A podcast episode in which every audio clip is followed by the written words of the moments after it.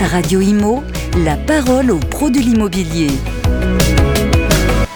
Nous sommes en compagnie de Loïc Quentin pour la conférence de rentrée euh, FNAIM 2023. Bonjour euh, Loïc Quentin. Bonjour Fabrice. Et meilleurs vœux pour cette nouvelle année. Merci également.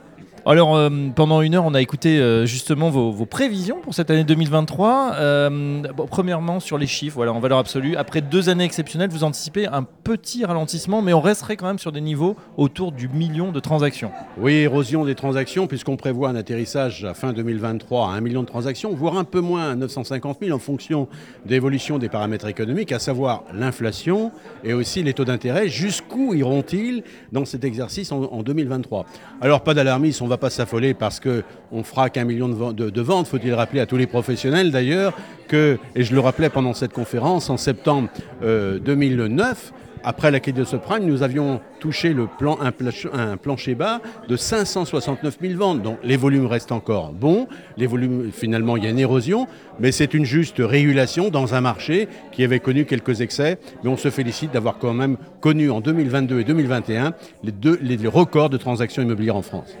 Vous avez euh, néanmoins tiré un petit peu la sonnette d'alarme, notamment euh, sur les taux de crédit qui deviennent de plus en plus élevés, ce fameux taux d'usure qui bloque un petit peu. Alors peut-être qu'il va être aménagé, on, attend des infos euh, voilà, d'heure en heure. Pour autant, ça peut être compliqué, notamment pour les primo-accédants. Alors, taux d'usure, oui, euh, satisfaction des FNIM. J'ai proposé à Olivier Klein de revoir le taux de façon mensuelle j'apprends aujourd'hui par les échos qu'une réunion a lieu entre les, banquiers, les courtiers et les, banques, euh, notamment sur euh, une révision mensuelle qui serait une très bonne chose, euh, qui mettrait fin à un épisode qui n'était plus de, notre temps. Et euh, concernant euh, les taux, euh, oui, une grande inquiétude sur cette évolution parce qu'on se rend compte qu'il y a un tiraillement et euh, l'augmentation des taux affecte bien évidemment les, les ménages accédant à la propriété, est-ce qu'on leur prive d'un pouvoir d'achat, une capacité d'emprunt qui leur empêche de devenir propriétaires. Et je le rappelais dans cette conférence, c'est qu'il n'y a pas d'autre statut en France que d'être propriétaire ou locataire. Alors attention, si les primo-accédants sont privés de cette accession à la propriété, on va les maintenir, les contingenter dans un parc locatif déjà encombré, déjà malmené. Et attention à ça, la lumière rouge est allumée.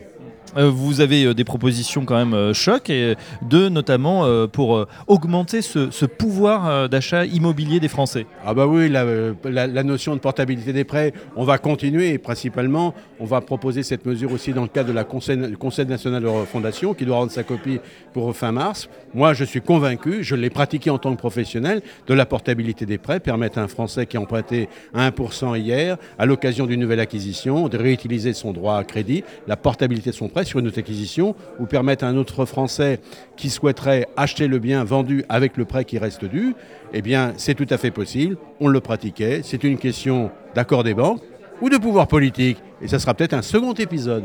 Voilà, et puis il y a une deuxième, un deuxième volet à vos propositions, c'est la déduction euh, d'intérêt d'emprunt. Ah oui, une nouvelle. Il faut sortir des propositions pour redynamiser, relancer le logement, accompagner le pouvoir d'achat des Français, et bien renouer avec une pratique déjà très ancienne, la déductibilité des intérêts d'emprunt sur euh, les revenus, qui était une bonne mesure, qui avait été largement plébiscitée, appréciée par les Français. Et je pense qu'elle serait encore bienvenue aujourd'hui.